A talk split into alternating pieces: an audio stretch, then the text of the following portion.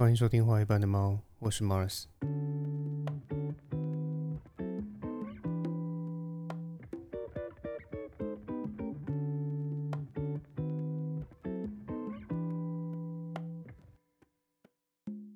不知道各位听众有没有看球赛的习惯呢？我自己其实是没有啦。虽然大部分的运动赛事的规则我都懂，但是我并没有固定收看的习惯。我充其量就大概只是那种期间限定的球迷，或者是跟风看一下最近谁又破了什么记录之类的程度而已。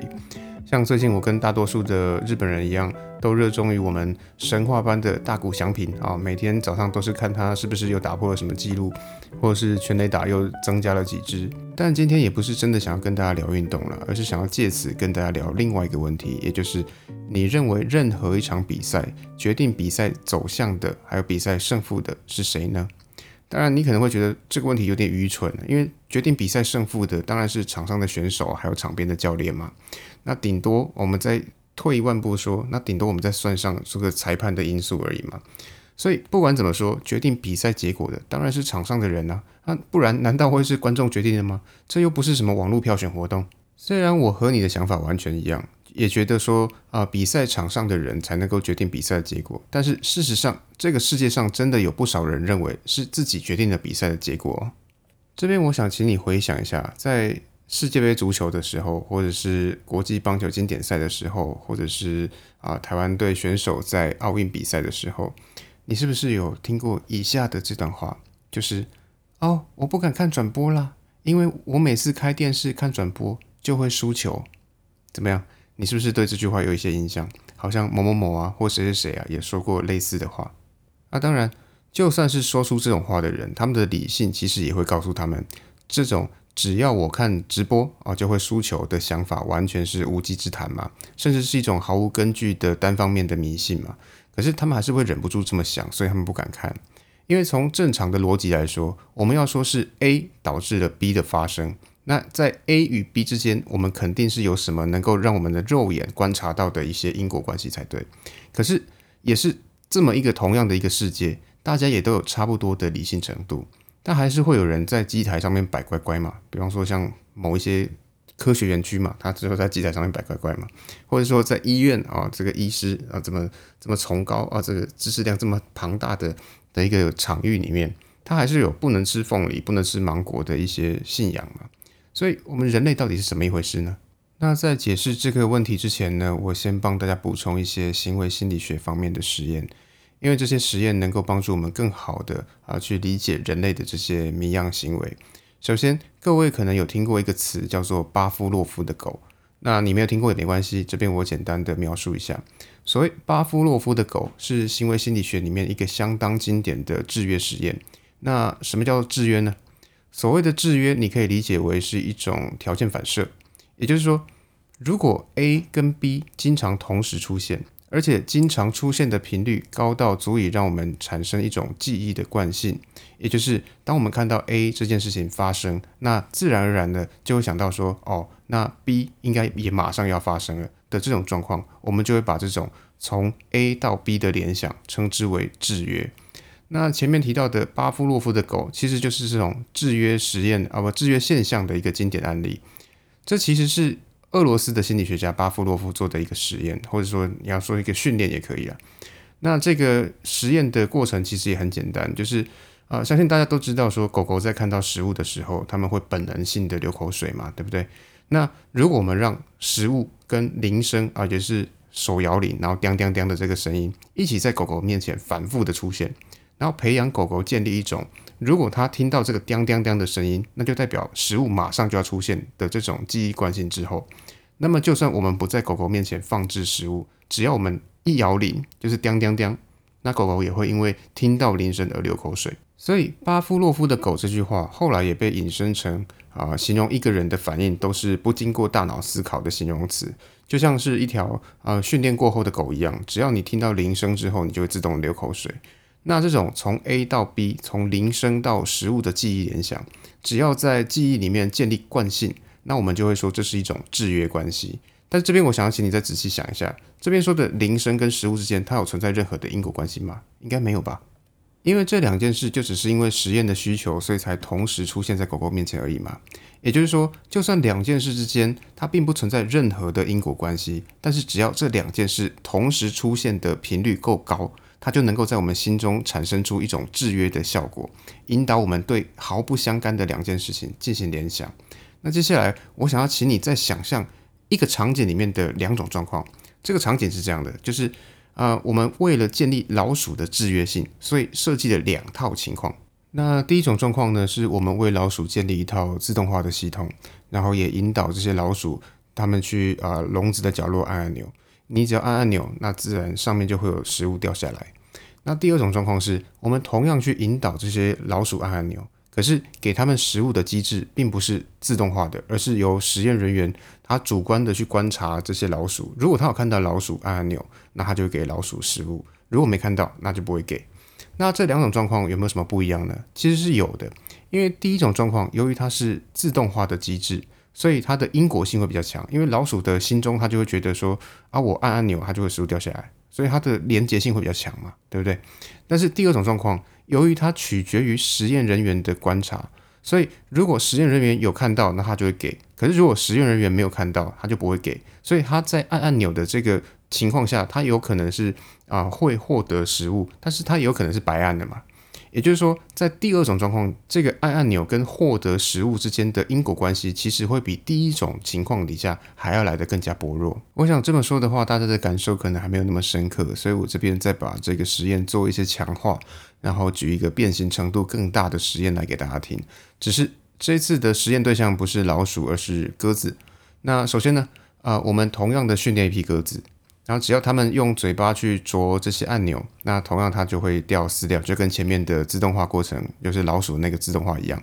但是这个时候，如果我们改一下实验的内容，也就是说我们训练完成之后改一下实验内容，改成啊，无论这些鸽子做了什么，然后实验人员都会定时的对他们投放饲料的这种情况，那会发生什么事情呢？这发生的事情就是，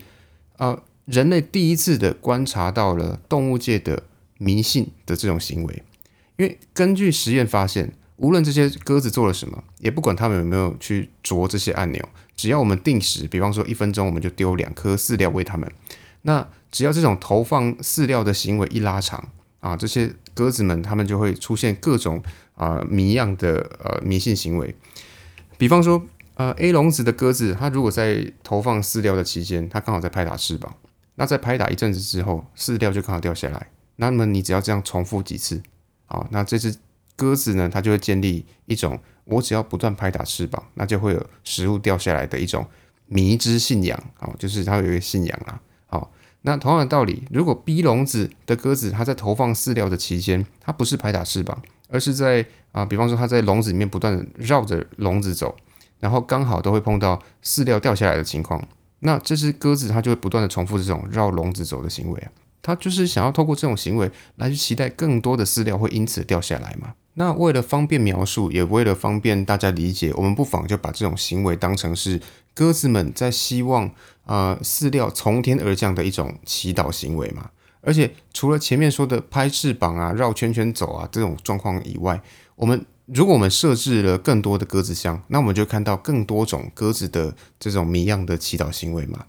所以这边我们整理一下这个实验的逻辑。这个实验的目的是想要观察，在偶然的情况下，满足这些鸽子对于饲料的渴望的情况下，那会导致这些鸽子做出什么样子的行为？也就是说，这个行为的目的就是想要看看说，毫无逻辑可言啊，或者是说啊，根本无法成立因果关系的偶然事件，是不是也能够对这些鸽子建立出一种制约反应嘛？但这个结果和前面提到的老鼠按按钮不一样，因为奖励事件，也就是呃饲料掉下来这件事情，它是偶然发生的，而不是像按按钮那样具有强烈的因果关系。所以这也就导致这些鸽子会用什么样子的方式来祈祷，它完全取决于这每只鸽子它在饲料掉下来的那个瞬间或者那个时候，它们刚好在做什么事情而已嘛。所以这也导致了鸽子之间本身就会有一些五花八门的祈祷行为啊，因为这完全就是根据偶然事件跟偶然事件之间的关联性想象，完全取决于鸽子相信自己这么做啊，就会有饲料掉下来的一个信仰而已啊。那上面提到的这个鸽子实验呢，其实是二次世界大战的时候，一位名叫 Skinner 啊史金纳的心理学家在受到呃美国军方的委托下所做的实验。因为当初啊，军方之所以会委托史金纳来做这个实验，只是想要看看说训练鸽子能不能作为战争的武器使用。那当然，这个目的并没有成功，否则我想今天鸽子应该就不会作为和平的象征了。但是虽然目的并没有达到，但是这个。呃，实验它却也阴错阳差的解释了迷信的起源到底是怎么一回事。所以借由这些行为心理学的实验，我们再回过头来去审视前面提到的啊，我不敢看电视的比赛转播，因为我怕我看了会输的这种想法，是不是跟这个实验里面的 Skinner 的鸽子差不了多少呢？甚至我们更广泛一点去看，那些在机台上面放乖乖，然后机器才会乖乖的现象，是不是也是这种史金纳的鸽子呢？那当然，听到这边。可能有些人会觉得说，我懂你说的啊，我的理性也告诉我说这些迷信的行为很荒谬。但是如果事情的结果是我们不能承担的，或是我们不愿意看见的，那是不是宁可信其有比较好呢？也就是说，如同当年的知名赌徒啊，同时也是法国的数学家巴斯卡在论证上说。啊，从理性上来说，我们应不应该相信上帝的存在的这件事一样，就是在哲学的思辨上使用了期望值的概念。那这边我跟各位听众稍微解释一下这个巴斯卡的论证。这个论证其实又叫做啊巴斯卡的赌注，目的是想要推导出任何有理性的人都应该相信上帝是存在的这个结论。但是这个论证其实也很简单呐，这大家都可以理解，就是。我们这个世界只有两种可能嘛，一种是上帝真的存在，那另外一种是上帝并不存在。那我们人类也只有两种选择嘛，一种是我们相信上帝存在，另外一种是我们不相信上帝存在。那在这两种可能跟两种选择的排列组合之下，我们就会有四种的决策结果。那因为这四种的决策结果会听念起来会有点像绕口令啊，所以我就直接说结论了。结论就是说，如果我们给每个决策一个分数。啊，那最划算的组合就是上帝存在，而且我们刚好也相信上帝存在的这个决策，所以巴斯卡才会基于这一点，然后而去说，任何有理性的人，他都应该要相信上帝是存在的的这句话那这种策略分析的想法，后来也被发展成大家都学过的高中数学，也就是所谓期望值的那个部分嘛。所以，我们回过头来讲，机台上面到底要不要放乖乖，或者是如果我真的觉得自己很带赛，但是我又很希望中华队获胜，那我。不要看比赛，是不是才是我的最好选择？这好像也能够透过这种巴斯卡的赌注，也就是前面的期望值的这种状况来作为理由嘛。毕竟，如果我不希望看到机台宕机，那就算放一包乖乖很蠢。但既然大家都这么相信，那我就宁可信其有，从善如流的放一下嘛，总比 T K 之下然后真的宕机还好吧。只是我们依然无法去验证，不要讲说验证了，我们连检视其中的因果关系都办不到，因为这完全就是玄学的领域嘛。只有你信和不信的区别，没有证明与否的问题。那当然，我本身并没有想要贬低那种呃，我看比赛直播就会输的这种信念呐，因为这些信念基本上都是出自于好意嘛。而且任何人想要相信什么，它本来就是个人的自由。我只是想要。透过今天的内容来让大家重新的去审视自己的那些信仰或是自己的那些迷信，你背后的建立机制可能是什么而已。那也因为我没有想要否定这些信仰，所以我最后才会用啊巴斯卡的赌注这种期望值啊信仰期望值的讨论来为自己还价嘛。那由于今天的内容是关于信仰或者啊更该说是针对个人的迷信行为的这个讨论，所以这次想要推荐的歌曲呢是呃一九九八年迪士尼动画《埃及王子》的主题曲啊，是由啊两大流行天后 Winnie Houston 跟 Mariah Carey 她共同演唱的 When You Believe。那我想今天的内容可能会有很多想法上面的分歧，那你也可能会非常的反对今天的说法，但没关系，我一样会把 IG 的连接放在资讯栏里面。我十分欢迎你到 IG 上面留言跟我讨论。那今天就到这边，大家拜拜。